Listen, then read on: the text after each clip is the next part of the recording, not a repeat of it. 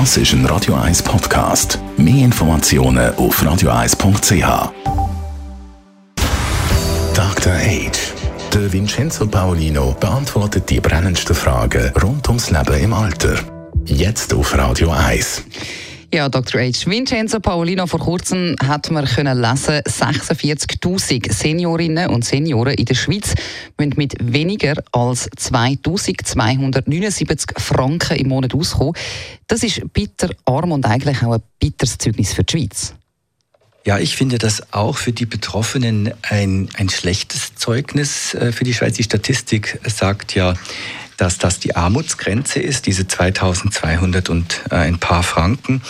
Und äh, wenn man äh, wirklich so wenig hat, äh, und das ist übrigens in der Schweiz unterschiedlich ausgeprägt, also in Tessin betrifft das ähm, fast 30 Prozent der Seniorinnen und Senioren. Im Westen sieht es aus im Kanton Basel-Stadt, wo das nur 6 Prozent der Seniorinnen und Senioren mit. Und das finde ich auch schon noch speziell, dass der Föderalismus der Schweiz das auch eben zulässt, so gut wir ihn ja auch finden. Aber es gibt auch Sachen, wo man wirklich besser müsste hinschauen. Denn ich glaube, die Lebenshaltungskosten Kosten sind nicht so viel anders im Tessin.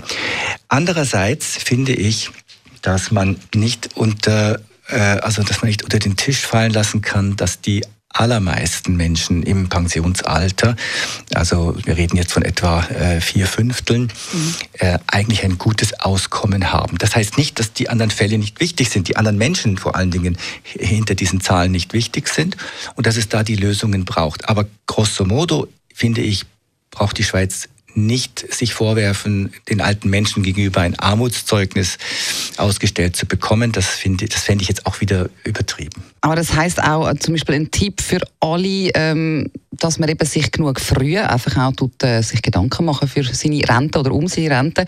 Das ist ja eben etwas, wo man eigentlich auch mal ein bisschen vor sich hinschiebt.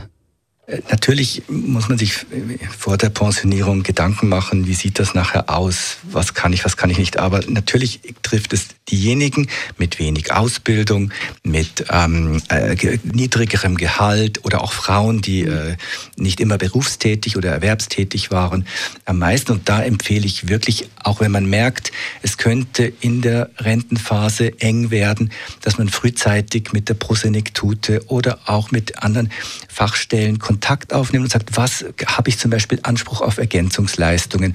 Wenn ja, wie viel? Wie kann ich mich einrichten? Welche Wohnung kann ich dann wirklich noch haben? Sodass auch dieser Lebensabschnitt am Schluss ähm, kann in Würde und mit, mit dem, was es eben braucht, mhm. ähm, äh, gestaltet werden. Besten Dank für die Informationen und Tipps, Vincenzo Paulino, Dr. H.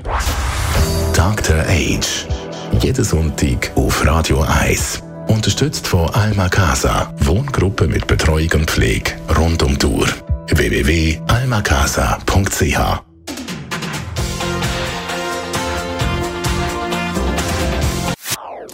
Das ist ein Radio 1 Podcast. Mehr Informationen auf radio1.ch.